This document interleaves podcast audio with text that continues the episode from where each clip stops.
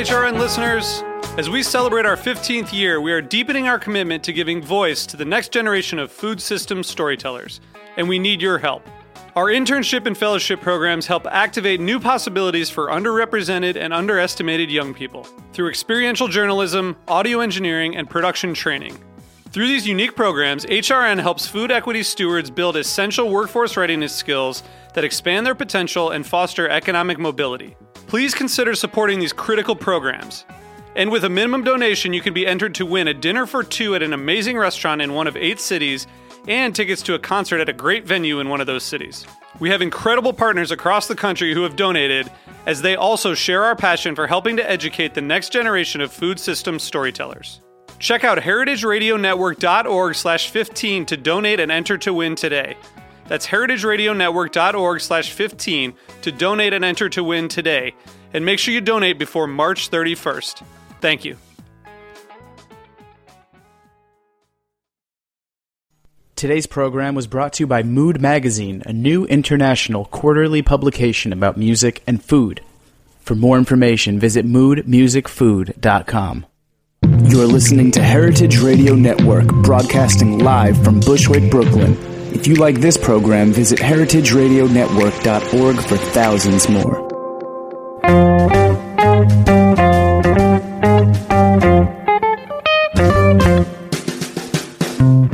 Hello and welcome to Cooking Issues. It's Dave Armand, your host of Cooking Issues, coming to you live on Tuesday. Every Tuesday at twelve. Well, not, we weren't here last week because we were embarrassing ourselves at Star Chefs. Boom! Anyway, today we're here at Roberta's Pizzeria in Bushwick, Brooklyn with Jack and Joe in the engineering booth, and as usual, Stas the Hammer Lopez here in the studio. How you guys doing? Good. Good. I just told Nastassia I ran into Indy Jesus in the street. What'd you say? You say, hey, Indy Jesus.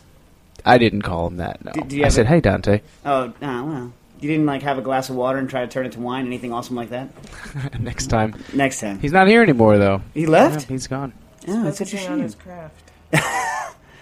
All right, all right. So listen, today we have a very special... Do, are they both going to be on, or is, or is just one? Both. Sweet. They're both here. Sweet. We have uh, we have the the you know I, what do you call it? the the the unique group Ideas in Food. Um, uh, Aki Kamizawa and uh, Alex Talbot. Uh, you know the kind of like the how do you call them the o, the O G new tech food folk. On the on the on the line on the internet, and they're they're today have released a new book called Maximum Flavor, Maximum Recipes that will change the way you cook. Uh, and if you go and order that thing right now, today's the first day, you can have a shiny fresh copy uh, on your doorstep tomorrow. Or if you still live in a place where there are real bookstores, you could probably go buy it right now. Uh, welcome, guys. What's going on? What's going on with you? Yeah, it's good to chat. Yeah, so uh, why don't you guys, uh, you know, oh, by the way, you can call in your questions to uh, the Ideas in Food crew or us if you have any questions, you know, for, for us schlumpy folks over here. Uh, two seven one eight, four nine seven, two one two eight. That's seven one eight, four nine seven, two one two eight. Before we start with uh, some of the questions, I'm going to, actually, one of them references you, so I'll hit you with that later, but um, why don't you tell us a little bit about the book? I mean, one thing I noticed when I looked at this book as opposed to the first book is this is a full-color extravaganza of a book. Novel idea, isn't it? Yeah, yeah. So, so why don't you talk about uh, talk about it for a minute? Uh, okay. Well, we decided that we needed to have photographs in this book because every time anyone opened the other book, they looked at us and went, "Where are the pictures?" Yeah. yeah. People are so people are so visual. The weasels. The weasels. Mm-hmm. Well, what's what's really interesting, uh, you know, from uh, I guess from an outside perspective, is that for. Um, You know, for many years, your blog was known for, you know, having being very photo heavy, having a lot of photos. So I guess it probably just was a surprise to people to see something come out that wasn't that way. Do you know what I'm saying? Certainly. I mean, the, the first book, the first book is really a, a handbook for the kitchen, um, and without without pictures, people are, are you know we're looking for you know what, what's it supposed to look like? Am I am I on the right path? Uh, and I think that's probably the the big the biggest.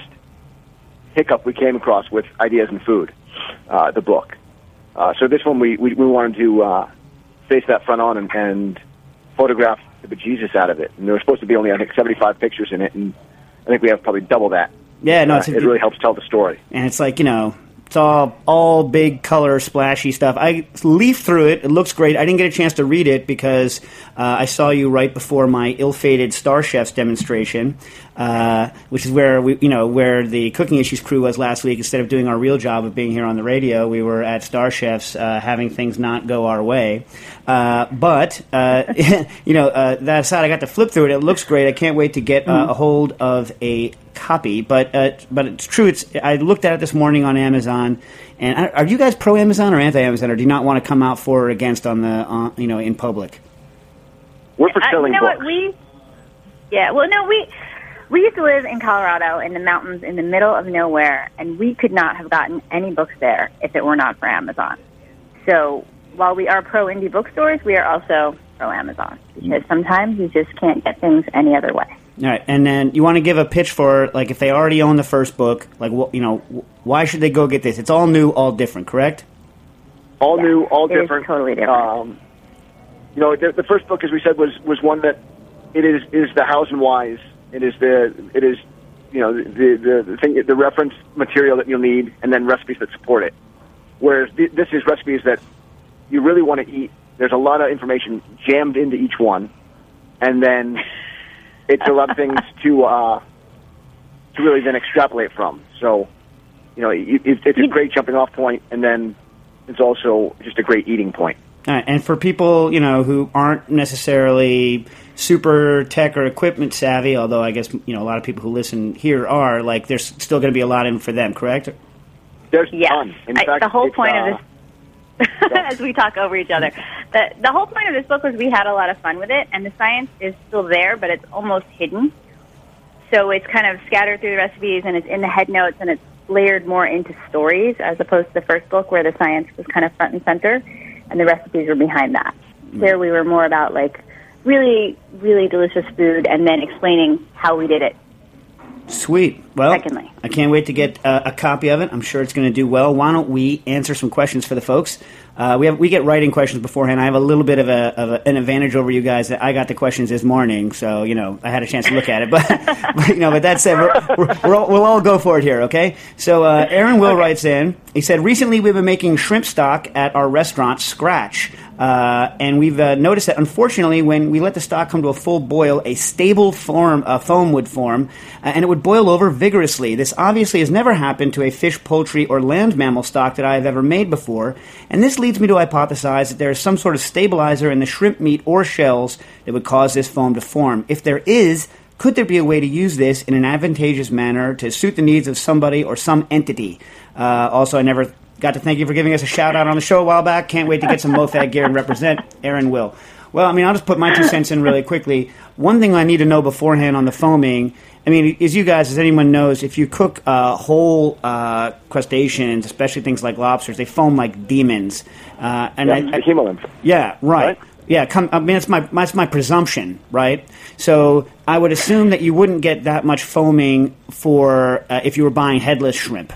Do you know what I mean? But if you were buying whole body shrimp, I would assume that you could get some de- decent foaming out of it because there's lots of um, – I'm reminded of a very old uh, like uh, dual-language Chinese-American cookbook that I have that one of the recipes uh, calls for like foaming egg whites by hand and then putting it in front of the cooked crab on the plate, and it's and it's called for crab spittle effect. In English translation, crab spittle effect. And so, you know, it's right. I mean, it's it's well known that there's all kinds of proteinaceous crap that you know sea mm-hmm. creatures uh, produce, especially crustaceans. In fact, when you have uh, you know animals that produce uh, waste, nitrogenous products constantly in aquarium tanks, you have protein skimmers to remove them because otherwise, and the way that they work is by foaming the protein stuff that's there. So my guess is is that there's some sort of uh, protein crap there that comes out. The only other guess I have is that some of the, you know, the shrimp shells are made of a product called chitin, which is one of the most common biopolymers in the world, and it's um, it's a nitrogen-containing um, kind of poly- polysaccharide-like thing uh, that, you know, I use the broken-down form of it called chitosan for um, for clarification and, and other things, but that stuff foams, so maybe you're getting some of that too. You guys ever had any, any issue with uh, this stock or anything to say on crustacean stocks? Uh, I mean... Whole, whole shrimp shells stock certainly foam. Same with lobster, but we do everything now in the pressure cooker, so for the most part, we're not getting any of that, that boil. Uh, and and we're doing it, you know, again, real fast to concentrate the flavor. And again, the pressure cooker keeps the uh, the foam, I would say, at bay. Um, right.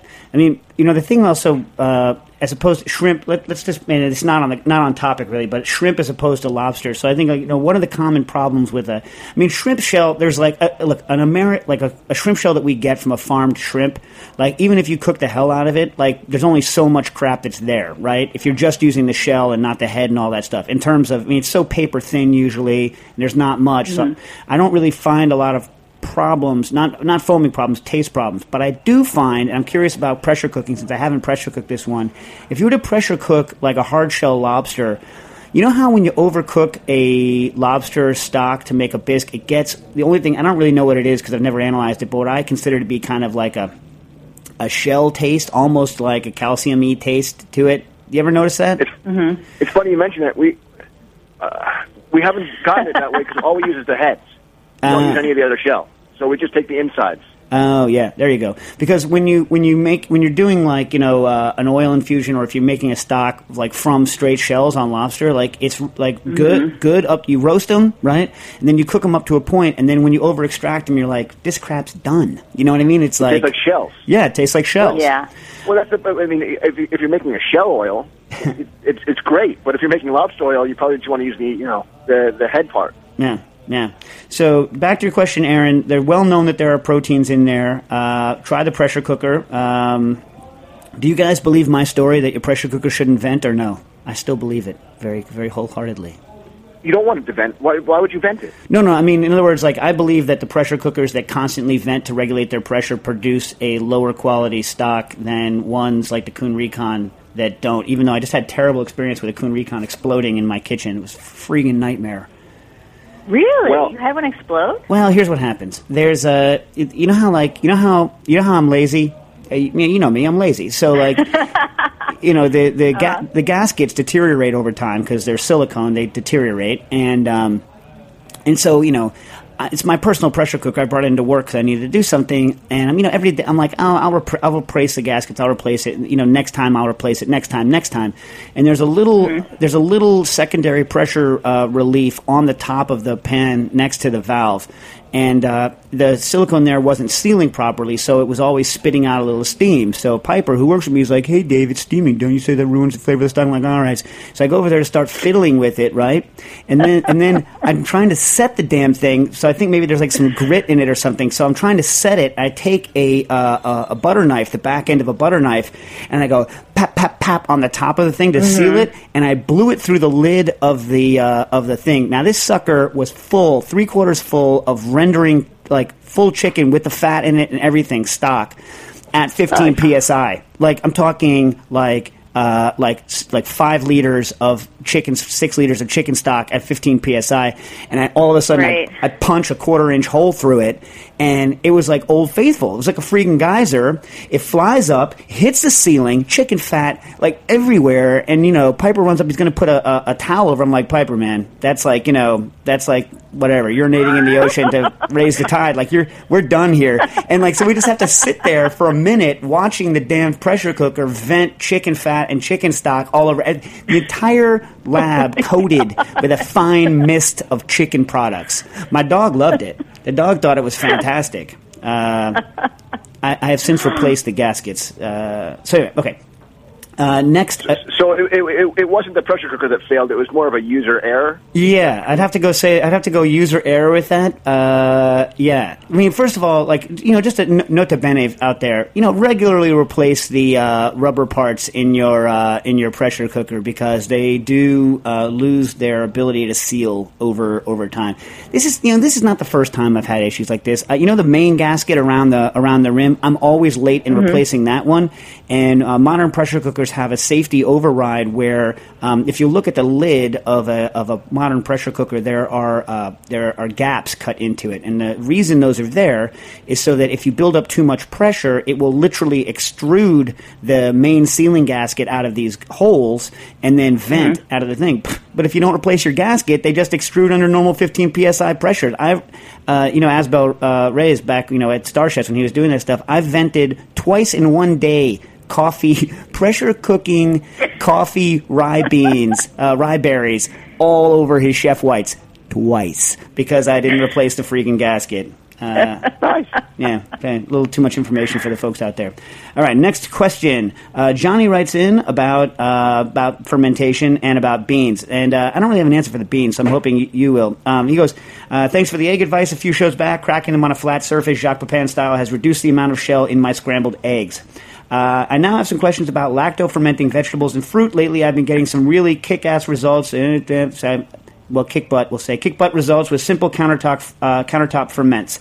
I did some experimenting and found that even crappy, low-quality, flavorless tomatoes, both canned and fresh, become delicious with some bubbling on the counter, uh, fermenting bubbling. Uh, also, mm-hmm. pureed chilies with a bit of salt left to ferment turn into a dynamite hot sauce. That's true.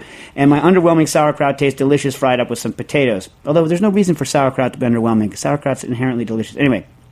Uh, question, is there an inherently safe slash putrefaction preventing minimum salt prevent, uh, percentage for lacto-fermenting fruit and vegetables, assuming a normal, in quotes, water content uh, in the amount of uh, fruit or veg? I've been eyeballing the salt and nothing, you know, instead of measuring, presumably. I've been eyeballing mm-hmm. the salt and nothing's turned out inedible, but I would like to be more consistent so I can get repeatable results. Uh, I've also tried fermenting fresh corn and it ends up really sour. This is a known fact, by the way, sour corn. Anyway, uh, um, mm-hmm. not so sure what ingredients or dishes it'd be good with or added to. Any ideas? Do you have any favorite lacto ferments? Uh, well, sauerkraut actually literally is mine, but boring as that is. Um, can you uh, use them like stocks? Uh, can you use them like stock, or does the acidity totally change? How do you uh, how do you think about using them as an ingredient? All right, so um, I'm going to. I'm going It's long. Yes, yeah, right. It's complicated, but I'm going to let you weigh in. The corn, by the way, uh, I you know right now when anyone asks me a fermentation question, I literally just pick up my, my copy of uh, The Art of Fermentation by Sandor Katz and just see what because mm-hmm. the research he in does. That is so thorough that you know I just yeah, there's no reason f- to reinvent the wheel. Sometimes I just go because I'm sure he's researched it. And in fact, he found. Um, I don't know her personally, but uh, April McGregor has a, a website called Farmer's Daughter, and she doesn't sell those uh, on the website, but she sells uh, fermented corn uh, in her stand in North Carolina, and she's like, yeah, they get really sour. Presumably you're using sweet corn. Sweet corn has a lot of sugar. It will ferment very quickly and make very sour re- results. Um, but as for salt... You know, the, and I'm going to let you guys w- weigh in here because it's, people ask me this all the time, and I always say the same thing. You can do ferments without salt. The problem Correct. Is it, it, they're not con- they're not going to be uh, consistent. And you know, the, the short answer they're not is not going to taste good. Well, yeah, I mean, look, like uh, m- you know, McGee was telling me that there's these crazy amaranth ferments in China that that smell like like the worst smell in the world, but people you know eat it without dying. Mm-hmm. You know. Um, my feeling is is that it, you know if it gets sour, you're probably safe, and if it doesn't get sour, you're probably not going to want to eat it because some crazy stuff's going to be growing in there. Um, you, you know, you guys, any any any thoughts there on this on the salt-free ferment? Yeah, go ahead. Salt. So I mean, I, I'll kick in. I mean, you don't need salt, and again, that's referencing one one Sandor Katz as well. But the salt, the salt is certainly the the flavoring agent. So we, we want it there to help peak everything. Fermentation, certainly, we found fermented foods just taste better. It, it, you're, you're developing flavors, and the, and, and the, the ingredients are broken down to release uh, more aromatics.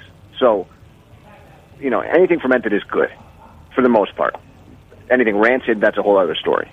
Oh, um, yeah. Well, salt levels, yeah, it, it ranges. I, I mean, we, what is it? I, I think we've seen as low as one point five percent, but we usually have our salt brines and whey-based brines or something like that, are roughly around what five percent, I think. Yeah, that's pretty. That's pretty. That's pretty standard. Like you know, uh, not not. But you know, all these things are crazy. It's like some people they, they write in and they take into account their theoretical water base for their veg, and some don't. Mm. The fact of the matter is, is I think only if you are going to do this the same thing a lot, right? Like let's say you were going to mm-hmm. make. Uh, fifty-five gallons of uh, sour pickles, right?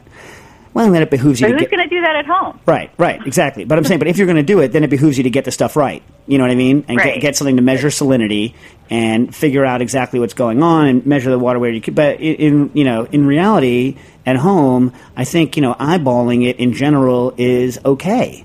You know what I mean? Yeah, I would... I mean, look, anyone that's listening to this show, unless you have a very, unless you have a specific dietary restriction, right, knows that I believe that salt is not is not harmful to people that it's not harmful to, right? So you should probably put the salt level where it tastes good to you. Like, that's my feeling. What do you guys think about this? I would agree uh, with that. I think that it depends on how long sure. you want to keep your pickles, too. If you're going to eat them in, you know, relatively quickly, then you don't have to worry as much about the bacteria levels. And I also think that with pickle making, it's usually pretty obvious when things have gone wrong. And I think actually Sandor says that in his first book, that, you know, if it smells bad, if it looks bad, don't eat it, start over again. But, you know, pickles are, it's it's it's clear when things have gone awry. Things start growing and things get soft and mushy, and as long as your texture's good and your flavor's good, you're you're good to go. Mmm, soft and mushy. All right. Uh, his, mm-hmm. his his second question is... The key is submerging it, though. That, oh, yeah. That was, that was yeah. our biggest problem for the longest. If it, well, if as long as you're submerged, underneath the brine. Well, that's why, like, you know, that's why the like the easiest way to do it, if you don't, if you know, is to just vac the crap down and then put it inside mm-hmm. of a second vac, a vac bag in case it blows, and tie the second bag down. You know what I mean? It's like boom, sucker, yeah. sucker's insto submerged. Uh, you know, mm-hmm. that's you know, it's like such an easy way to, to get if you have a vac machine. It's such an easy way to get uh, high quality. Uh, I've never tried it just in zipping without a vac, but I'm sure it would work. But the zip bags will blow once it starts fermenting is the only problem. You know, a, a good vac, actually, interestingly, a not so good vacuum bag that has slight gas permit, you know, uh, it can diffuse a slight amount of gas through it. They they don't mm-hmm. blow. I've never really had one. I've had them turn into really tight, tight, tight, tight, tight, tight, tight, tight, tight pillows, but I've never had one explode on me. And uh, and the, the good news about that, too, is you get that nice little kind of pétillant from the, the C O two that can't leave. You ever do that? In the mm-hmm. vac- do you like doing it in vac bags? We actually don't. You don't like... You don't, we've got the, old, the old jars, weights, boom, done. You don't like the vac? I, I don't. I know I don't like the bubbles. Oh, I love the bubbles. You know, I like anything carbonated. Yeah. If you know me, you I like anything carbonated, though. Any any damn yeah. thing, carbonate any damn thing, especially kimchi. I love kimchi with some carbonation in it. You have to like oh, kimchi man, with some carbonation. I hate that. You hate that? I love that. I hate that. I chop it all up so that the bubbles dissipate. Really? So you're like you're like yeah. you're like you're like putting throwing a vacuum down on it to pull any C O two out of it right before service. You're like pull the C O two out. Even, all you have to do is slice it up because you know once you slice it up, it evaporates naturally, but. Yeah, yeah, I love this. Yeah, I, no, I, I'm not a fan. Wow, this is an in- interesting point of difference, and this just goes to show mm-hmm. this is why it's good to make your own crap, because then, you know, if you like it to bubbles, you can make it to bubbles. If you don't, you don't. All right. Um, but if you do make them, you can always get rid of them. That's true, that's true. So uh, Johnny's second question. Sometimes I cook uh, dried beans, and despite an overnight soak and long, all capitals, so it must be very long cook time, several hours, I mm-hmm. cannot get them to finish cooking with a soft interior. Now, here's the kicker. I don't add salt or acid. Just cooking them at a boil and uh, then at a simmer in water. I got them from a popular green market vendor, vendor that seems like they have a high turnover, so it's not like a five-year-old bean. Could the beans be so old that they just won't cook all the way through, or am I just doing it wrong? I don't have a pressure cooker, and would that solve it? Well, that's an interesting question. I don't know what would cause them to stay hard if you're not adding any acid to it. Yeah, that's weird. No, I mean, but I all you need is seaweed, kombu. Yeah. If you put a yeah, piece put of kombu in, in your beans, it helps tenderize. It, it helps tenderize, yeah. Yeah? What's the agent? Mm-hmm. There's, you know, I don't have it in front of me, but there's actually an enzyme in the kombu that softens the skin of the beans so and put, helps them absorb water more, more easily. So you put it in during the soak? You can put it in during the soak, soak and leave it in during the cooking time, or if you have, like, pre-soaked beans, or you can always just put it in during the cooking time. Right. It's like, you know, a two-inch square for every cup of dried beans. Right. Like that. The other it's thing, actually in the book. Yeah, nice. Well, go buy the book. Go buy the book. But you know, my only question, you know, um, the one thing I, I don't know where Johnny lives or what his water quality is like. I mean, most typically, yeah, that could have something to do with it. Right. I mean, oh yeah, if he lives in Plano, Texas, he's toast. Why? What's the What's the pH of uh, water in Plano? No, the, the calcium in the water that, down there. Oh, they have a lot of cal- yeah, super hard water. If you have calcium, will strengthen the pectin, you. and you're done. You're done. You're done. Well, that's got to be it. It's got to be the water he's using. It's always the water. Yeah. So, you know. No, that's right, yeah. Super hard water. We we were doing a demonstration down there a number of years ago, and we were making a uh, a pectin bath and didn't account for the calcium in the water because we didn't know about it. Uh, the stuff in- instantly gelled. And it wasn't even sequestrable? You couldn't even hit it with shrimp? No, I, I, we did afterwards. But th- at first we didn't even, didn't even didn't, didn't cross our mind to, to sequester the, the water. And then to check the water. Like, oh, mm-hmm. Yeah. And so, then we... Yeah, Johnny, I'm uh, I'm going to go ahead here and say that uh, we've discovered your problem. You have uh, hard water, and you're going to want to uh, use a water softener or get uh, like okay. a gallon jug of spring water or something like that. You think we got? You think we or, got it? Or or, or add sodium hexametaphosphate. Yes, that, that would be another solution: is to sequester your bean water. Although I've never. That's mm-hmm. interesting. It might be the first time any human being has ever said, "I'm going to sequester my bean water." Uh, I've not done that yet, but I might have to try that now. What, to go? Oh, you get, next time you're in Plano, you're going to go get some water and add some shrimp to it to cook beans? All right. Yeah. All right, sweet. Um, should we take a commercial break and then come back? Yeah. We're going to come back right back with Ideas in Food, Cooking Issues.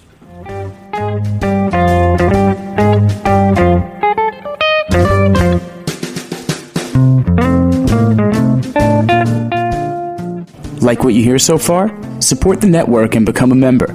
Membership helps us bring you the best food radio in the world and gives you access to thousands of dollars in discounts at the sustainably minded businesses that support us. To become a member, visit heritage radio network dot org today.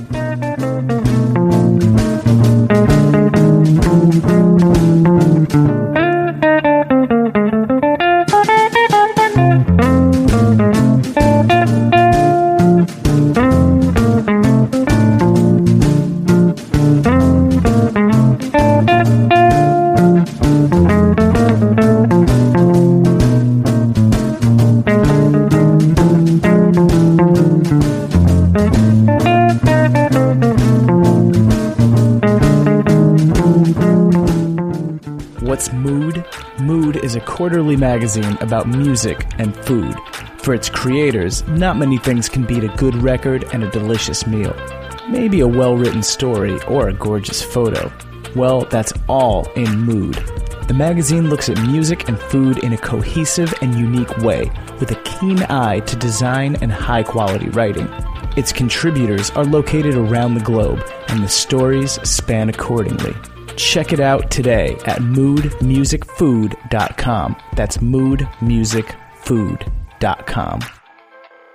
And welcome back. So uh, what is Mood? Just kidding. I'm just messing with you, Jack. Anyway, uh, so uh, we're back with Ideas in Food. Uh, you still have time to call in your questions to seven one eight, four nine seven, two one two eight. That's seven one eight, four nine seven, two one two eight. So the uh, folks at uh, May May Street Kitchen, uh, who we met when we uh, or whom we met when we went up to Harvard, uh, wrote in a question. I think they must have sent it uh, before, but I just got it. They said, "Hello from the crew at May May Street Kitchen. Uh, we are so amped up from watching Dave burn up a bunch of rice at the Harvard lecture. I when I last time I puffed in a lecture, I shouldn't do this lecture wise anymore. We uh, for those uh, you know we we had a, an issue and we cleared out a science building at Harvard." Uh, but it did make a big explosion, which was which was nice. Um, anyway, mm-hmm. uh, we are so amped up from watching Dave burn up a bunch of rice at the Harvard lecture that we had to write and say how much we love you guys. It was very pleasant. The bar, the podcast, uh, the blog, everything. It was so fun to see you in action in person, especially Nastassia sitting in the corner like a boss. And honestly, we couldn't think of a better end to the night than watching Dave set off the fire alarm in a cloud of black-brown smoke and subsequently getting Harold McGee to sign our books while sitting on the lawn like a friendly and wise woodland creature. Seriously, we think of burnt, uh, we think of burnt rice, and it's great. You, I've never heard of McGee described as a woodland creature like before. That. Woodland creature. I'll have to talk to him about that. Uh, mm-hmm. So uh, they have a question from two of uh, uh, their cooks, Emily and Caden, and uh, uh, the question is, it started when we tried to figure out if the – and this is one where they reference you guys specifically, so I'm going to let you guys just take this sucker and run. You ready? Because they're referencing something that you – that one of your techniques. Uh, okay. Emily, Emily and Caden's question. It all started when we tried to figure out if the air in a fridge is wet or dry, and if a thing placed in that fridge will dry out or absorb moisture. We had a peanut brittle on the menu at the time, and we were trying to decide whether we should keep it in the fridge to avoid it melting. It gets hot on a food truck in August, or leave it out to avoid it absorbing moisture and becoming horribly disgusting and gummy. Uh, we noted that if you're drying out the skin of something that you want to crisp, you can put it in the fridge, like Dave Chang does in the Momo fried chicken recipe, or Heston does in his home-cooked version of triple-cooked chips. That's French fries for real people. Uh, I'm kidding, British people. You know, whatever. We call them French fries. Uh, other things that you put in the fridge so they absorb moisture. Other things you put in the fridge so they absorb moisture, like on the Ideas in Food blog, Aki and Alex rehydrate uh, dehydrated beets by putting them in the fridge. What gives? So now we're thinking about the relative humidity versus absolute humidity. I don't know what those things mean, but my staff does. And whether we should be thinking of the fridge as an open system or a closed system. I don't even know what our question is anymore, but maybe you can just maybe you can just wax poetic about humidity and refrigerators and the like for as long as you deem appropriate. All the best, and thanks again for coming to Boston, Irene and Max, and Caden and Emily and Alex, Kaylin and uh, Olivia and Peter. Okay. Uh, so okay. so uh, why don't you guys talk about that for a minute? All right. Okay. Um, so the the, the, the you beets talk about themselves, the beets. Yeah. So we we we pressure cook the beets until they're they're cooked to bejesus. Then we dehydrate them until they concentrate and develop a, a nice dark skin. Then we, we take them while they're still warm. We actually there, there's a missing point there. We put them in, into zip top bags while they're warm, seal them in the zip top bags, and then throw them in the fridge. So they steam in the bag in the in the environment. So. There's where you get your, your, your, your moisture. So you're just re-equilibrating, um, right. really. You're just re-equilibrating. Exactly. Yeah. So one of the issues with all with all food cookery that involves surface phenomenon, so that's frying, uh, panning, grilling, uh, par dehydrating, anything, is that uh, you develop uh, a situation where the inside, typically the inside of the food has a much higher moisture content than the outside of the food, right? And so sometimes, and, and you know, I don't really, um, you know, the inside outside of your technique, you know, you'll tell me about, tell me about, but the sometimes you can form a, a, a skin. That skin is can be then permanent because the cells have collapsed, but you can get moisture back so that they can equilibrate, so that the texture changes back to something that you like just by letting the moisture come in from the outside, correct or no? Bingo. Yeah. Bingo. The uh, you typically, and this can be a very good thing for this kind of a technique, very bad thing with fried chicken, horrible with fried chicken. Right. Um, but, you know, a, a lot of what cooking is, uh, especially if you want things to last for a while after they're cooked, is moisture control and moisture migration from the center of a product to the outside of a product, and much time is thought about that, especially on the on the pro level. This is why people add so much to their tempura. This is why tempura is actually not go- a good product. This is why it actually is bad. Like t- tempura, I've I've had like some of the supposedly best tempura chefs in the world make tempura, and I've eaten it, and it was it wasn't bad. I mean, it wasn't bad, and that's that's very that's hyperbolic, but it's not as awesome a, as it could be because it's it's um the the, the the the moisture balance is shafted. I mean, if you eat it directly as it comes out, you know, yeah, it's good, but I don't know. I don't think I ever prefer it, and it can't last the way that it's made. What do you guys think on tempura? Well, but they like to soak it in sauce. So it's sort of the combination of the crunchy and also the soggy. Yeah. It's not really only about the crisp. It's not my but thing. Wasn't the question about peanut brittle?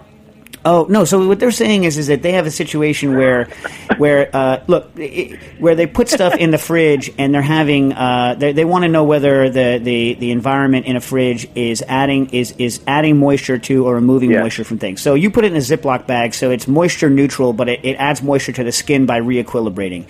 In general, yeah. fridges are a um, – dehi- What? Yeah. I think they're moist. Yeah, freezers dehydrate. Right, and fridges, you get a lot of recondensation of crap on them. You know, because I th- I, the thing is, like, I think if you, it depends on the fan speed. Like, I, in in, a, in some of the pro fridge, fridges I've used that have a fan speed that's too high on the circulation, you can get a real pellicle on the outside. I think a lot. I think a lot depends on a lot. You know what I mean? Well, it depends on the ingredient too. I think because if you're, you know, if you put chicken thighs on a rack, they're going to dry out a little bit. The right. surface is going to dry out, and no matter the fridge, but. If you throw peanut brittle in the fridge, the sugar's going to absorb all the moisture in the air. Right. Well, you know, that's a, even like in the sealed – this is why like you're never supposed to store coffee and, and chocolate and what this in, in the fridge. There are several reasons. But, but to me, the reason isn't necessarily that the sucker's going to get moist while it's in the fridge. It's that as soon as you pull it out, you're going to get condensation from the air and you're toasted unless you live in Arizona. You know what I mean? Mm-hmm. So, yeah, I can see that. What? No, that it makes that makes all the sense in the world. Yeah. No, no, mm-hmm. but again, you know, you know, peanut brittle. Yeah, I would I would use desiccant in a in, in a con- closed container at you know room temperature, right, or in, in the in the truck. Oh, one hundred percent. Yeah, desiccant's the way to go, or vac sealed. You know what I mean? Vac sealed in a hard container, or you know, vac sealed in a uh, in mason jars if you don't have access to a hard container that can hold a vacuum. Hey, here's another one for you on refrigerators and moisture content. If it's some some Uh, of the hardcore, in fact, I think all the hardcore Japanese sushi chefs. I only talked to one of them, you know, when he was years ago when he came to the F C I. Uh, those guys all have commercial refrigerators, and then they've never plugged them in, not one time. Uh, they just throw a giant block of ice into the bottom of the fridge and then keep their fish mm-hmm. in there because they want to maintain the temperature, but they don't want the air circulation to mess with the water content at the surface. Presumably, I guess they don't want it to. I would say in the in a case of fish with very high moisture product, you know, they want to dry. And, and by the way, you know, now that we're now we're talking about it, you're talking about peanut brittle, which has a moisture content below probably six percent, right? Like once it's cooked up, when you say it's like mm-hmm. b- below six, and a fish which has a content probably above eighty or around eighty. You know what I mean? Seventy-five to eighty. So you know, if the fridge is anywhere in between those things, it's going to shaft both of them. That is true, but peanut butter brittle crusted fish is tasty. Yeah, is, I've never tried it for real. So wait, wait, yeah, wait, so wait, no, we did it years yeah. ago. Yeah, we made like a peanut brittle and, and put it on on on uh, hamachi and then baked it in place. Smoked oh, peanut and, brittle. And does it does it form like a little snappy like a uh, you know like crocanti thing on the outside? Yeah, not not quite as crocanti as you'd want, but you get that the nice texture of the uh, the peanut brittle the, the, the, the second you know the caramelized the second time. You get the nice toasty notes, and then we we, we smoke peanut brittle, so oh, nice. Anything smoked tastes better. Uh, smoked peanuts are, in fact, delicious. And while we're on the subject of peanuts, I just want to give a shout-out to uh, the Virginia peanut. Virginia peanut, and, the, the, the, uh, you know, I don't get anything from the Virginia peanut people, but if you've never – Virginia peanut, by the way, is a variety. It's it's a type of peanut, and there's people from, uh, you know, North Carolina and South Carolina will tell you that the, that the Virginia peanuts that are grown there are just as good, if not better, than the ones grown in Virginia. However, it is called a Virginia peanut. That's all I'm going to say about that. But – Virginia peanuts. You guys play with Virginia peanuts at all? No, we have not, holy, that I know of. Holy crap. You need to go buy yourself a high-quality ba- batch of Virginia peanuts, because once you have a Virginia peanut, you're like, I can't believe I've been eating this other dreck, no offense, planters. I can't believe I've been eating this other dreck for so long. Virginia peanut is just a superior product. Taste, texture. You know how like a really good Frankfurter has that snap when you bite into it and you're like, damn, that's what a good Frankfurter tastes like? You know what I'm saying? Mm-hmm. As soon as you bite into one of these giant Virginia peanuts, a good one that's properly roasted and everything, it's like pop, it snaps, it's so awesome. Virginia peanuts. Smoke those suckers. Interesting. Yeah, get some Virginia peanuts. I got an easy one here for you. Uh, Mike uh, Krzyzewski. I don't, by the way, Mike, thank you for phonetically writing out your name. At first, I thought it was like some strange name that I can. Oh, he's helping me with the phonetics because he writes Krzyzewski. Mike Krzyzewski writes in about ham hocks. Hello, everyone. Question about cooking ham hocks. I usually braise uh, in a typical uh, mirepoix slash water stuff uh, my ham hocks so that the meat gets tender enough that I can pick it off the bone and shred it. However, I find that much of the smoke smoky, salty pork flavor is too often leached into the braising liquid. Do you have a recommended cooking method which will render the meat tender but not rob it of its characteristic uh, smoke and flavor? Thanks, Mike Krzyzewski. Yes, put that sucker in a bag and cook it.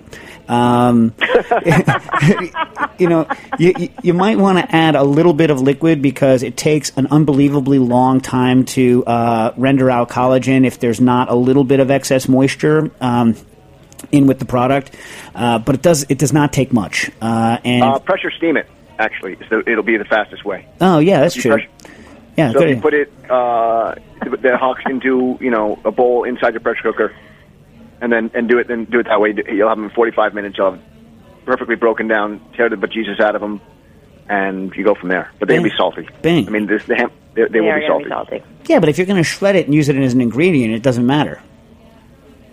You know what I'm saying? Yeah. Do you, do you remember when they used to sell, I'm dating myself here, but they used to sell those plastic bags full of seasonings and you would like stick your pork chops and some liquid in them and tie the bag shut and bake them in the oven? Is that like, no, is that like shake and bake? Is it some sort of shake and bake variant? It was at the same time as shake and bake, but it wasn't because it was sort of like this, this braised and the bag would puff up in the oven and it would just, anyway. That sounds my fun. Make those all the well, time. You know, when I when I was a kid, you know how like every twenty years or so, there's a renaissance of paper bag cooking. Mm-hmm. Yeah. yeah, and I have paper bag uh, cookbooks that date back to like the teens. Um, you know, Alexis Sawyer, the famous uh, English uh, chef, well, French-English chef who wrote The Gastronomic Regenerator in the eighteen hundreds and was kind of like, you know, extremely well-known. M F K Fisher loved his stuff. His grandson, I think it's in the teens, wrote a book on paper bag cooking that I own. So that comes back. So the only bag stuff I used to do is we used to do – I used to do paper bag chicken like once a week. Like that was my jam. When I was a kid in the seventies – like that was uh-huh. like, you know, once a week, like I would handle dinner and I would bust out the paper bag chicken, you know, complete with, you know, all the seventies crap you had. And I would rub it with the butter like you're supposed to and put the, mm-hmm. you know, crappy, you know, curry powder from the from the Grand Union on top of it and shove that sucker in a paper bag and go, you know. That was my stuff back then. And brownies. No one messes with my brownies, man. Those were the things mm-hmm. I cooked when I was a kid. Um, when are you, when are you going to make brownies? Well, here's the problem. Now that I'm older and I think more about it, it's like, you know, what kind of brownie do you want? Do you want the dense brownie? Are you a dense or a fluff? Right. Dense, chewy. I like chewy. Okay, are you a cocoa powder or a chocolate brownie? I'm a mix. I used to it's hate blend. Cocoa powder. I was a cho- I was a full chocolate brownie because that was my my great grandma, my grandma's recipe was a chocolate brownie, and then mm-hmm. I like cocoa. Yeah, right. I learned later about the cocoa brownie. I don't like one hundred percent mm-hmm. cocoa brownie because the texture is always weird to me on one hundred percent cocoa brownie. I guess I could just add more fat, whatever. I don't know. So now I do a mix anyway. So you I like, like the Rolo inclusion actually yeah. into the brownie. You like what? A Rolo inclusion. Rolo. You push Rolos into the top of the brownies before you bake them. I have not heard the word or thought about Rolos in decades. Rolos. Do oh. they do they still make Rolos? Rolos. They sure oh, do. Yeah. We we, we, we do Our damage to Rolos them. in this house. All right, listen, listen. Stas is a is a candy aficionado. What are your thoughts on Rolos? Like yeah, mm-hmm. pro. You're pro Rolo. Mm-hmm. Oh my God! Ideas in Food have found something that Nastassia enjoys: the Rolo. I might. Might have to go out. Do you okay? Do you like the fr- do you like frozen candy? Remember the Charleston Chew? Do you used to freeze mm-hmm. those suckers? Or oh, and yeah. shatter it. Yeah. Hey, have you powdered Charleston Chew with nitrogen? No. Good. Wouldn't that be awesome? That would be good. Well, now I'm thinking about Rolos. Would Rolos be good frozen? Yeah, they would be. A, yeah, they're good. Fight, but yeah, that's right. We but they'll the break your teeth because. Yeah, well, you know, that's why that's why you can go to the dentist and get new ones. That's what Stas does all the time. She like put puts her dentist through uh, kids through college every day. The kid, the, the dentist can have a new kid every day and put it through college the way Stas gives that person money. Anyway, um, so uh, we have another question in. Uh, by the way, uh, thanks for that pressure cooker tip. I don't know why the hell I didn't think of that. We were just talking about pressure cookers and everything. I didn't think of pressure cookers. This is why it's useful to have uh, guests on the program. You know what I'm saying? I provide nothing. Uh, what? Nothing. Oh, anyway. So we have another question in. Uh, Nick, who's writing in from Seoul, Korea, uh, has a couple of question, a couple of statements, and then a question about halloumi. I actually like halloumi, but you know, in my neighborhood. Uh, we'll talk about it in a second. Okay. Uh, thanks for addressing my tofu questions a couple of weeks ago. Uh, the tofu soup, which you uh, suddenly developed a hankering for, is uh, sundubu uh, jigae. I cannot pronounce any uh, words in any language okay. ex- except for German, uh, which I actually only Austrian German. I was, did, did I tell this story on the air? I went to Austria uh, a little while ago, and I told I said this story on the air already? Yes. Anyway, yeah, so Aust- I can do Austrian accents because I listened to too many Arnold Schwarzenegger movies growing up. Anyway, uh, dubu is a Korean iteration for what is known in the West as tofu, and uh, jigae is umami-rich soup often made with feisty elements and served in boiling clay pots. By the way, I love myself. The clay pots aren't my favorite. I love the tolsot, the uh, the the stone bowls. I have nine mm-hmm. of them. I have nine of them at my house, and they like if it wasn't for liability issues, every Applebee's in or T G I Fridays in the U S would be serving every everything in these hot stone bowls because hot stone bowl plus a little bit of oil, some rice, anything you have in your fridge and an egg on top is delicious. Mm-hmm. Delicious. um, I'm surprised that those things so aren't... Is there a brand of, of hot stone bowls that you like? Um, well, there, no, I've never had a. Br- I've never seen a brand on them. I just, you know, I go. Yeah, I, yeah, I, you just go into H-Mart and you buy stone bowls. Yeah, you go in there and you buy them. There's, there's, there's three fundamental sizes, and I have like some of each, like the big one, and you know, I've only ever had one fail on me, and it didn't one hundred percent fail, but it's developed cracks. I can still use it if I have to, but they develop an amazing kind of patina over time. Um, I, you know, the, my standard procedure. They're made of a rock. It may or may not contain asbestos. Uh, that they call, I, I, I think, like serpentine or something like this, and uh, you know, you put it on your burner, and literally I put it right on my burner, and I just shoot it with an I R until it hits uh, six hundred, six fifteen Fahrenheit. Then I kill all the burners and just ladle a little oil into them, smack the rice in, and done. I mean, literally, like if someone's, if like a bunch of people are coming over, and you know, I just need something to be good now, I do the quick cook on my rice cooker, twenty minutes out. While that's cooking, I blast out like, you know, whatever I have in my fridge. I'll cut it up, make some sort of quick sauce, bang, done. Like if everyone should own a set of the hot stone bowls, uh, in my opinion. Anyway, okay, so back to the question. Um, oh, but that technique with the burning rice doesn't work as well in the clay pots, because the clay pots can't hold nearly as much uh, energy as those stone bowls can. Um, okay. Okay. You don't get the crust. No, no, not with rice. I mean, look, they're great. I like the, I have a couple of the clay pots too, but I, I thought I could get them because they're like a third of the price or less of the stone, and I thought mm-hmm. that like I could get away doing, you know, the uh, the rice trick in the clay pot, and it just wasn't the same. So then I was like, well, I'll take the clay pot so that my guests can have the crunchy rice. I was like, you know, crap on it. I will just go buy more stone bowls, and so that's what I've done. Um, okay, so then he adds, I've just add, uh, landed uh, Andrea Nguyen's book. Do you have that book on tofu? Is that good? Yes, that's a good book. Okay.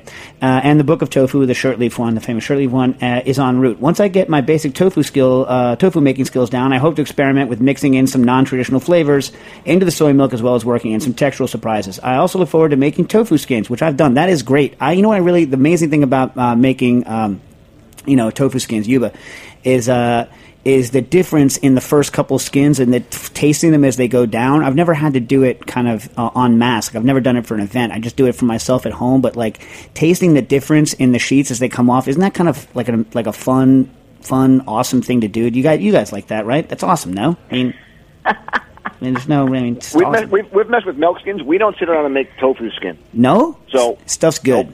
Well, we haven't yet. What?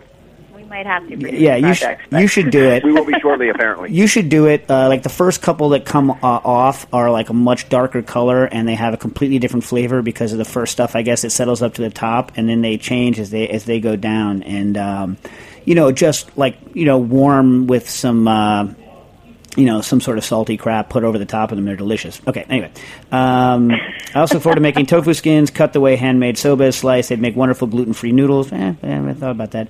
And I've never seen one chunk of tofu that's not stored in water here in Korea. I think every commercial, everywhere, every country, people store it commercially in water. I just happen to not like to not do that. I happen to make it right before I'm going to eat it, and then I just eat it without ever leaching all of the stuff out with water.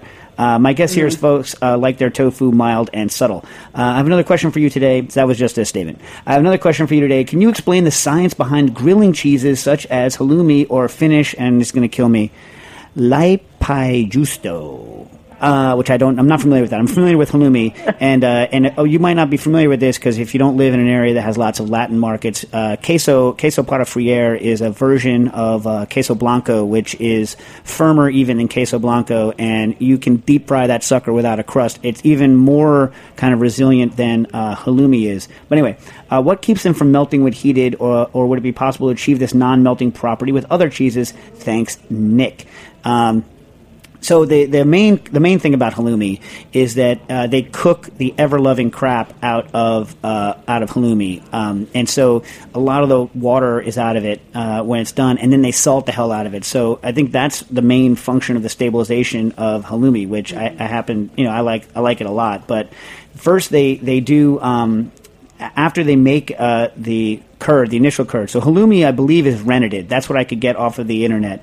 It's renneted, and then they cut the curd into small pieces, like, you know, uh, very fairly small pieces, and then they cook it um, to like uh, ninety, not like in the nineties Celsius, and then uh, dump whey on top. They they heat the whey to pull the proteins out, so they can make some ricotta-like thing, and then uh, they heat it in, in, in this and press the crap out of it, like press the ever-loving crap out of it, heat it, and then put the blocks in salted whey. So like all of those things are like hyper-stabilizing the cheese and giving it that kind of rubbery texture. Whereas queso blanco um, is Uh, acid coagulated, but then also acid coagulated very hot and then salted while it's hot, which means that it's going to be giving up a lot of its moisture. And I think that that's basically all there is to it. I don't think there's any way to make an actual cheese unmeltable unless you've cooked the curds before you pressed it out. You guys ever made a cheese? Un- well, I, okay, you could make a You could do Activa. it with we gels. What, mozzarella noodles.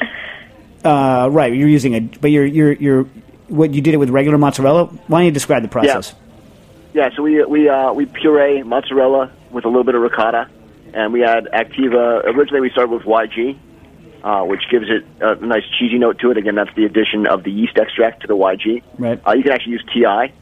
Uh, and then we, we, we spread it thin on acetate sheets, let it set overnight, and then you can cut the noodles, and they you can boil them, uh, and you got these beautiful. Again, you cut you cut them like tagliatelles. We make mozzarella tagliatelle. Um, so it's just as stable as uh, as like the gelatin uh, the gelatin noodles are, the ones that are uh, set with gelatin and, and uh, T I.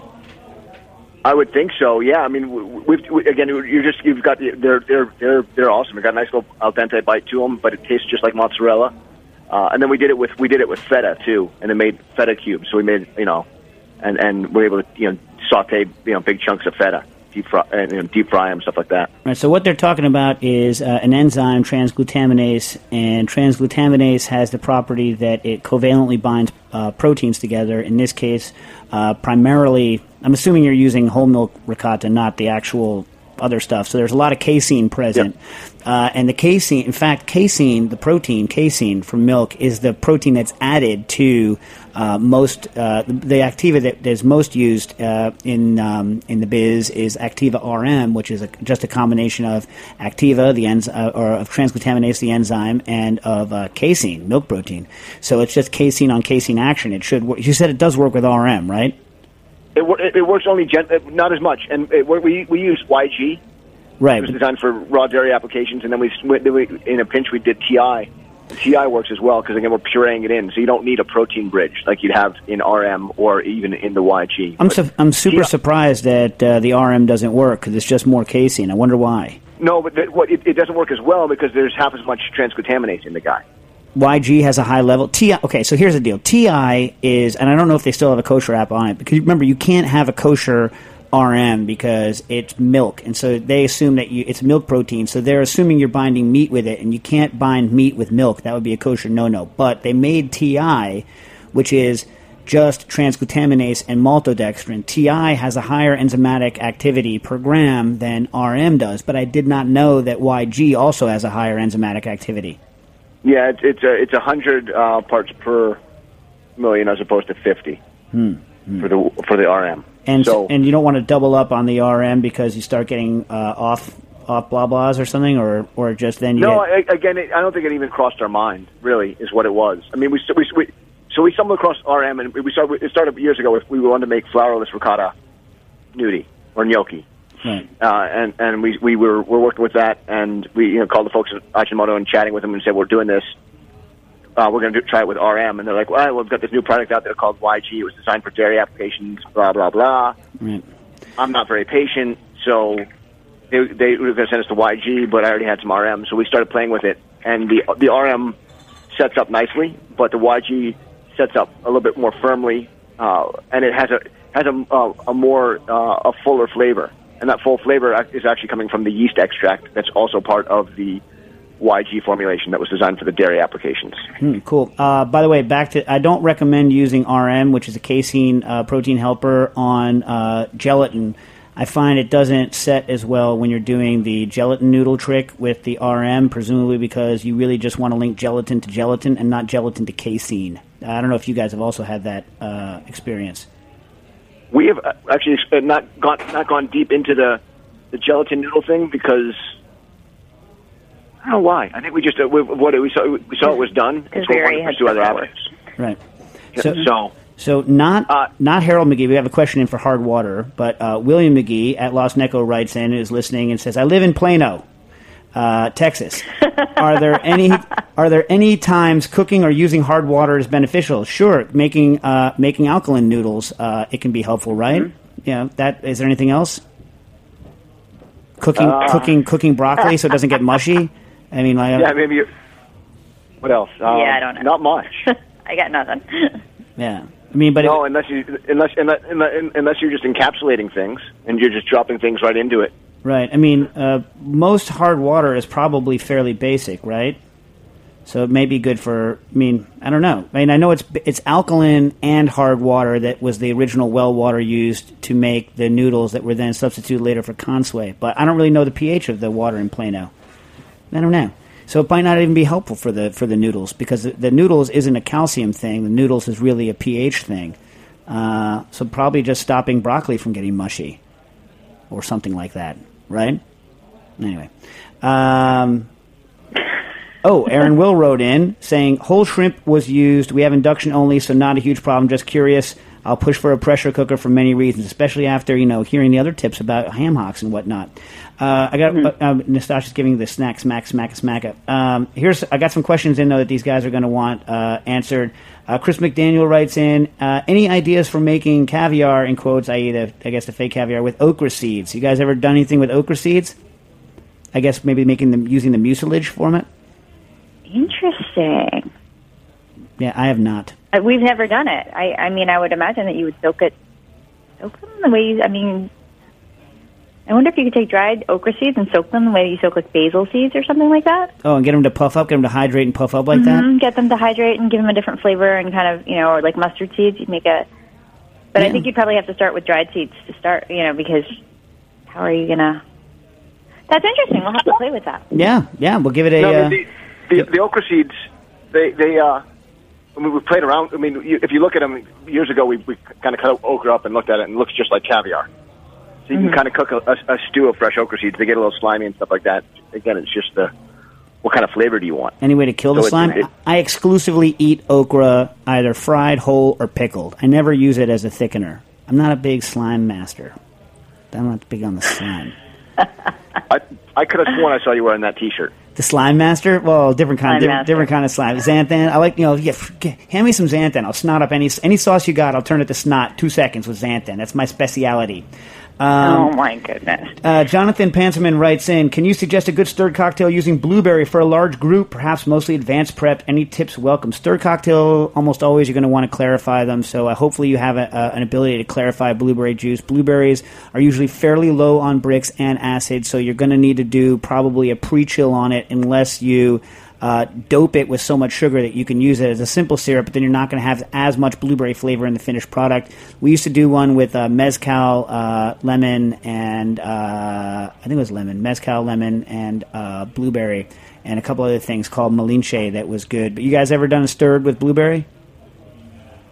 No, we've done. No. We've had muddled, muddled with blueberry, which is you know mm-hmm. like, a, like a blueberry mash. So we've already, it's already been marinated up. Yeah, another problem you're going to have with blueberries is I hope you're not trying to get that dark blue color because sucker's going to turn purple as soon as you go acid, uh, and you're going to go acid because the blueberries already contain their own acid. Um, but, you know, I would try – I mean, that's what we we used to do, uh, a light a lighter mezcal uh, mixed with tequila, blueberry, a little bit of sugar to augment because the Brix isn't so high on that, and that's it stirs very well, but it requires you to have a centrifuge. Otherwise, you could crush, muddle, strain um, – but, you know, in a stirred cocktail, the the big thing is you don't want it to be a, a soupy mess. You want it to be nice and uh, clear. Um, okay.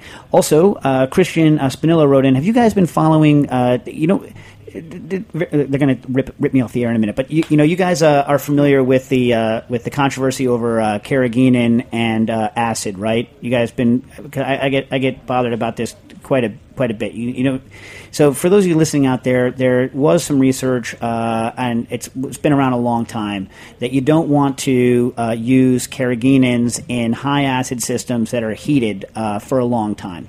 And the reason being that the carrageenans can be degraded, and that degraded carrageenan may be uh, may cause uh, may have some carcinogenic potential over time and may be an irritant to the stomach. It's called degraded uh, carrageenan. There's a more technical term, but I don't forget mm-hmm. it. Yep. Uh, and then there's uh, there's uh, this this this group called Cornucopia something that's been putting out all of these scientific papers. I have a link to it, which you can you know look on the tweets. Someone tweeted it to me. Uh, that you know, there's a, a new kind of push out against carrageenan and that you shouldn't use carrageenan. And let me just say this. Uh, the the work that was being put out there is kind of the, the worst kind of scientific bunk. I haven't had the time to figure out whether or not their actual points are right wrong, but the method of presentation is uh, leads me to believe that the stuff is, is wrong. They, for instance, use as scientific evidence that someone said, I stopped eating carrageenan and then I stopped having the, the farting problems. You know, things like that. You know, so kind of like post hoc, ergo propter hoc arguments for the efficacy of removing carrageenan from your diet, and they uh, they focus almost exclusively on the research of a, of a certain Doctor Tabakman, who has had an axe to grind on carrageenan for a long, long, long, long time. And I think, you know, one of the things is that science is really, really, like real science, not like, you know, like, you know, you know what we, you know, what we, the people who are talking here, we, mm-hmm. u- we use the results of science and, you know, we're voracious, I'm, I'm talking for you now, sorry, voracious, like consu- okay. consumers of this sort of thing. But actual science is uh, a lot different, and, you know, it's extremely hard work, and it's a lot of boring, boring, boring, boring, keeping track of notes and, and, and really putting in the time to get your results right.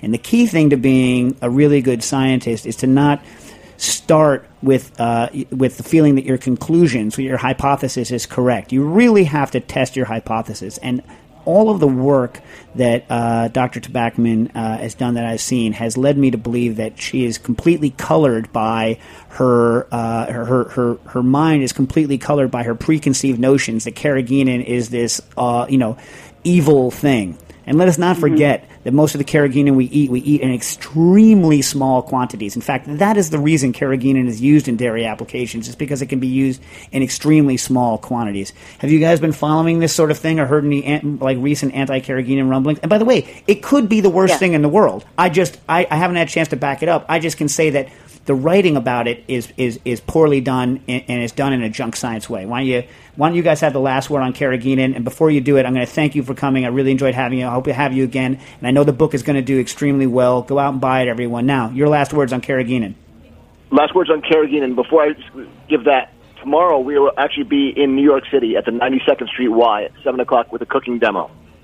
So and book signing. So if people want to join us, they can come see us in person. Where do they Where do they get tickets? All- What's Tickets that? are on the Y M C A's website, ninety-second Street Y. All right, so go to the go to the ninety-second Street Y. Upper East Side. Mm-hmm. Shell out, shell out, whatever. What does it cost for them to go see it?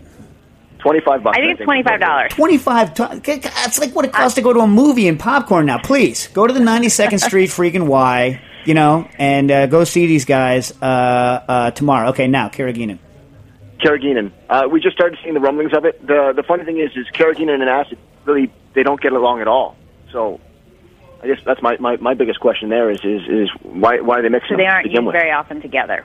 Right, but yeah, but the, well the point the point is the only time it could ever really be uh, an issue if you if, you know if the if the degraded carrageenan argument is right is if you tried to make a high acid system with a boatload of carrageenan, and the only way to do mm-hmm. that would be to overload it with carrageenan so that the carrageenan go- doesn't get obliterated by the acid, which you would so never. You're eating way too much carrageenan anyway. Right, which you would never do, which you which you right, would so never that, do.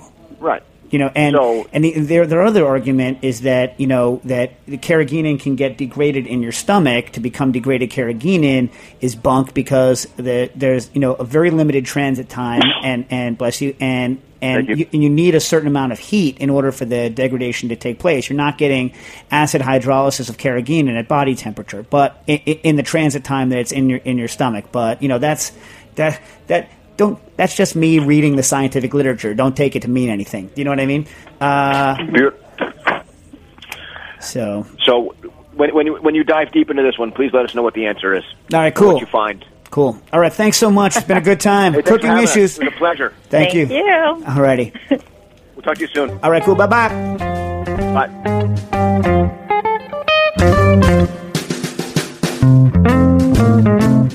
Thanks for listening to this program on heritage radio network dot org. You can find all of our archived programs on our website or as podcasts in the iTunes store by searching Heritage Radio Network. You can like us on Facebook and follow us on Twitter at heritage underscore radio. You can email us questions at any time at info at heritage radio network dot org. Heritage Radio Network is a nonprofit organization. To donate and become a member, visit our website today. Thanks for listening.